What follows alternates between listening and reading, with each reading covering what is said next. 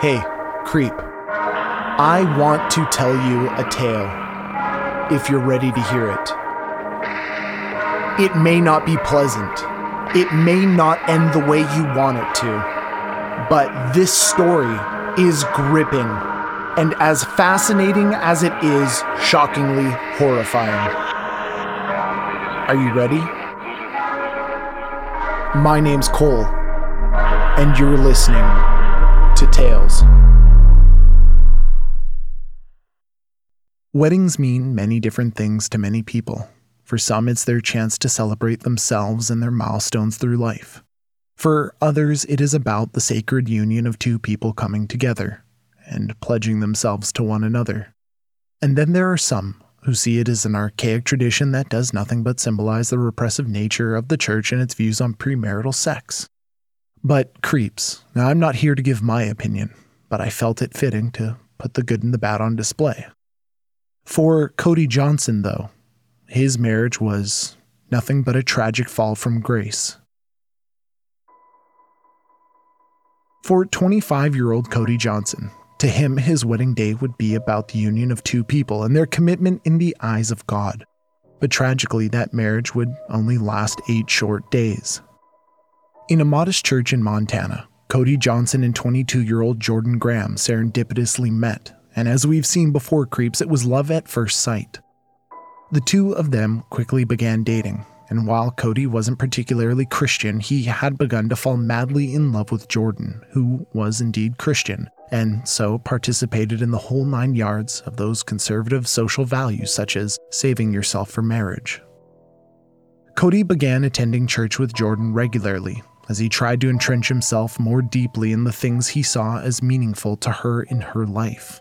But, according to Jordan Graham's friends, she didn't exactly feel the same way, or rather, she didn't feel as deeply about Cody as he did about her. Now, I'm not particularly a fan of public displays of affection, but friends of the couple later stated they never saw Cody and Jordan kiss not once, nor did they see them hug or even hold hands.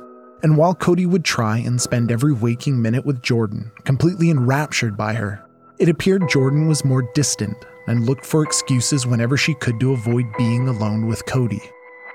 Now, given those details, it came as a bit of a shock to all those that knew the couple, or at least saw the pairing through the perspective of Jordan's lack of mutual affection for Cody, that when Cody proposed to Jordan a year into the two dating, that she happily accepted, and even went so far as to proudly post a, hey, look, I got engaged photo of the ring on her Instagram and Facebook.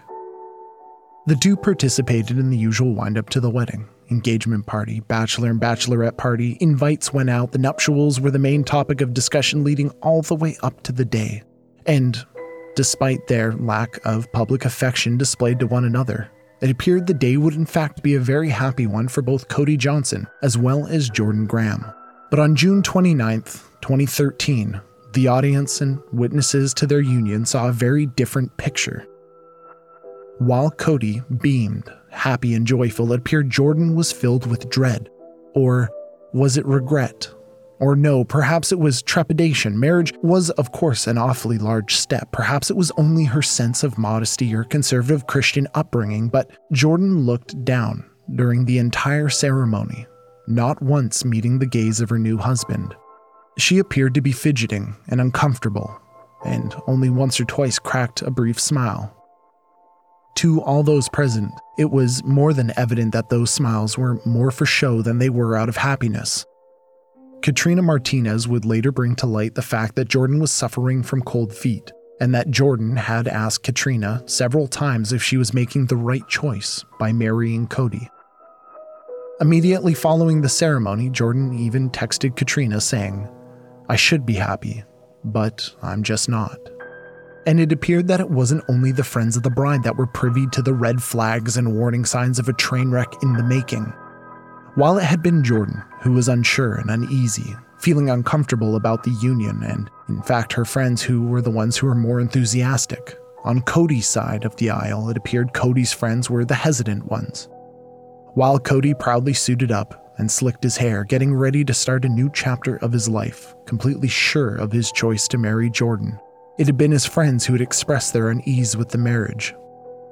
Cody's groomsman, Cameron Fredrickson, would later say he warned Cody not to marry Jordan, later saying she was just very distant and reserved. Their interactions with each other, well, it didn't seem like a happy, loving relationship that you would normally see. It was all just very awkward.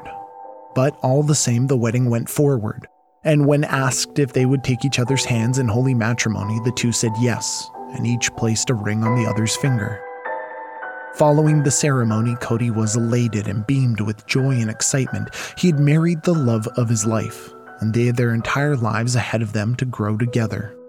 Meanwhile, according to a text sent to Katrina from Jordan, Jordan had told Cody that she was on her period and that she wouldn't have to consummate the marriage. And in an undeniably hostile tone, she had continued by telling him that if he tried anything, she would, and I quote, freak out.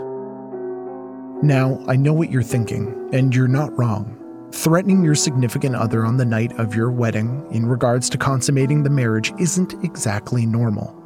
That isn't to say you have no choice. You always have a choice, whether or not you want to engage in sexual activity, and you should always feel free to express that.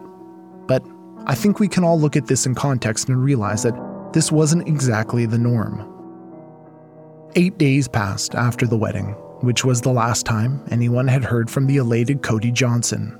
Everyone assumed the newlyweds were lost in newlywed bliss, too busy enjoying their time with one another. But when Cody neglected to show up for work on July 8, 2013, friends, family, and coworkers alike began to worry that not all was well in the land of matrimonial bliss. Naturally, Cody Johnson's loved ones reached out to his new bride, Jordan, Jordan claimed he had just inexplicably gotten up, grabbed his keys, and left the day before, and that she had no knowledge of where he had run off to. It appeared to anyone seeking answers that Jordan appeared indifferent to the entire situation. There was one emotion, though, that Jordan felt freely to express. The harder Cody's loved ones pestered her and pushed her, looking for answers to their questions, Jordan fell into a fury, even going so far as to, at one point in time, grabbing her wedding ring, plucking it from her finger, and hurling it across the room in unbridled wrath. If her newlywed husband had just inexplicably gotten up and left, with no word and had not returned, why was Jordan not more concerned or even a little upset? And why would her first move, in response to their questions, be to take off her ring as if it were a cursed weight on her finger and throw it? Given it was now a missing persons case, investigators quickly came to question Jordan themselves shortly after family and friends had. When asked about Cody, Jordan told police that Cody had texted her that he had gone off on a drive with a friend. This was obviously a major departure from the story she had told earlier to Cody's loved ones. And when asked by police to produce this text, Jordan conveniently did not have the text message to corroborate her story. Investigators and family began distributing missing persons flyers and posters of Cody, pushing them into mailboxes, stapling them to electrical poles, presenting his face anywhere and everywhere they could think. Then, after some time, they received some alarming news. Jordan told her friends that she had gotten an email. The email had been addressed to her by one of Cody's friends, mysteriously named Tony S. Tony S. outlined in the emails that the search was useless Tragically, Cody was dead. He had fallen off a cliff while on a trip to Glacier National Park, and that the search should be called off. Naturally, Jordan's friends pleaded and pressed her to show this email with the new illuminating information to investigators, and eventually she did. On July 11, 2013, investigators traveled out to Glacier National Park and were clearly overwhelmed by the immensity of the search area. Cody had reportedly fallen off of a cliff, but the park had no shortage of cliffs to search. Luckily, Jordan, Cody's newlywed, received a divine message from above. Apparently, she knew where Cody was, where his body lay. She had received a message from God, and that he was sending her on a clear path towards Cody. She got into Cody's car and drove herself, as well as her friends Amy, Hannah, Cecilia, as well as Cody's younger 16 year old brother Michael, and drove to Glacier National Park to assist authorities. It appeared as they drove to everyone in the car that for the first time since Cody had gone missing that Jordan was in a surprisingly good mood, even singing in the car with her arm out the window waving in the wind. As the car came to a slow stop, The passengers of the vehicle could see that Jordan had taken them to a popular location in Glacier National Park known as the Loop. The loop consisted of a winding, narrow pathway which Jordan began to ascend with all those in the car. They looked down a 200 foot ravine as they ascended the climb, and Jordan looked about for Cody. Finally, she saw his lifeless, broken body lying face down in the water and calmly stated, Oh my gosh, it's him. Not everyone was as calm and accepting of Cody's fate, though. Michael, Cody's 16 year old brother, was in such shock that he had to crawl back to the vehicle, crying with heaving sobs after seeing his brother's dead and lifeless corpse floating in the water. On the drive home, Jordan was in a somewhat heightened mood, as if the weight on her shoulders had finally fallen off after five long days. Jordan even said that now they had found where Cody's body lay, that they would all be able to have a funeral and receive that closure they so deserved after this tragedy. She even, under the assumption that now they had discovered Cody's lifeless body on their own without the intervention of police, said that the cops can be out of it now. On July 16, 2013, investigators brought Jordan in for a second time, which was unsurprising to anyone involved, as Jordan had found the body of her new husband through a supposed heavenly message from God. Clearly, police knew something must be up. There was something just not right with the picture being presented. Jordan had magically found Cody's body. Now, I'm not saying that miracles can't or don't happen, nor will I confirm if they ever do, but I will say that I hope we can both agree that God did not speak to Jordan in this instance. She just had a feeling. It was the one place Cody had told her that he wanted to see before he died. Without going completely into detail, the version of her story had already changed so many times by this point. Jordan claimed that she wasn't with Cody Johnson in Glacier National Park, but thanks to the technology of our modern age, surveillance cameras showed the couple entering the park together, driving with one another in Cody's vehicle. Jordan claimed that Cody and her hadn't been in any sort of fight or altercation leading up to his disappearance, but text messages that Cody had sent his friends before his disappearance claimed otherwise. And last but certainly not least, investigators had discovered that the IP address of the email that had supposedly been sent by a man who was a so called friend of Cody's named Tony S. Well, that IP address was actually from Jordan's parents' home, and it was assumed that Jordan had written the message herself using her stepfather's computer sitting there confronted with the evidence against her, and I imagine partially shocked the police hadn't fallen for her miracle based discovery of Cody's body. Jordan confessed to pushing Cody Johnson off of the cliff in Glacier National Park, claiming it was an accident. But like everything else Jordan had said up until this point, her claims and evidence gathered by investigators were again at odds. Cody had fallen off the cliff head first. Both his arms were injured as well as his head, there laying at the bottom next to him when it was all said and done, a piece of cloth which had been thought to have been a blindfold. As far as the cops saw the situation, Jordan had told Cody that she had a surprise for him. They had driven to that popular spot in Glacier National Park, and then, upon almost reaching the top, she'd asked him to put on the blindfold, and once standing at the peak, where the ravine suddenly fell off before Cody took his blindfold off, Jordan pushed him She'd planned it all from the very start, and this was no accident. With the evidence finally coming together in a way which was meaningful, in a way that began to speak for itself, in a way that a judge or jury would have a near impossible time denying, police arrested and charged Jordan Graham, who was now Jordan Johnson, I suppose. She was charged with first degree murder and one count of making false statements to investigators. But by the time trial had started, with all that time waiting, Jordan had time to do away with the panicked rush stories of images from God. She testified that she'd been having second thoughts about her marriage to Cody, which wasn't untrue, and then they had gone on a hike. She decided to approach the subject with Cody, but it ended up escalating into an argument.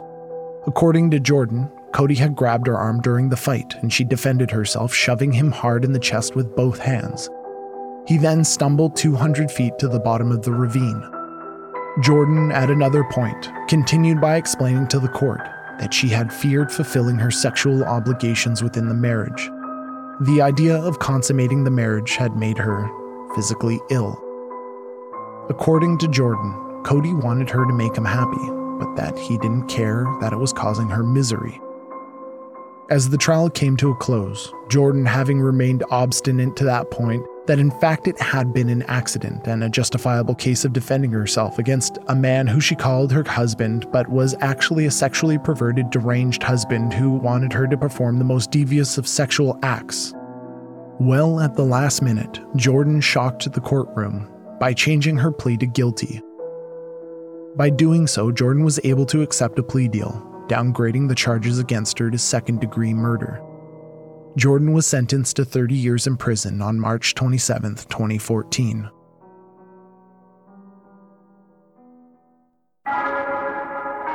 So, creeps, that brings us to the end of our tale. If you enjoyed this episode and want more, please consider becoming a Patreon member by visiting patreon.com slash talesbycole where we release a Patreon exclusive podcast weekly for Patreon members generous enough to donate $5 or more. If you have some time on your hands, please consider leaving us a five star review on Apple Podcasts or wherever you listen to podcasts. They are so incredibly important in getting these stories out there. And even more importantly, every five star review gets me one step closer to moving out of my mother's basement. You can also join us on Facebook, Twitter, and Instagram by searching Tales by Cole.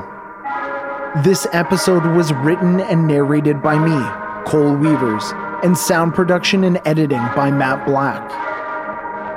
Remember, creeps, take care of one another, stay safe, and don't forget to lock the doors.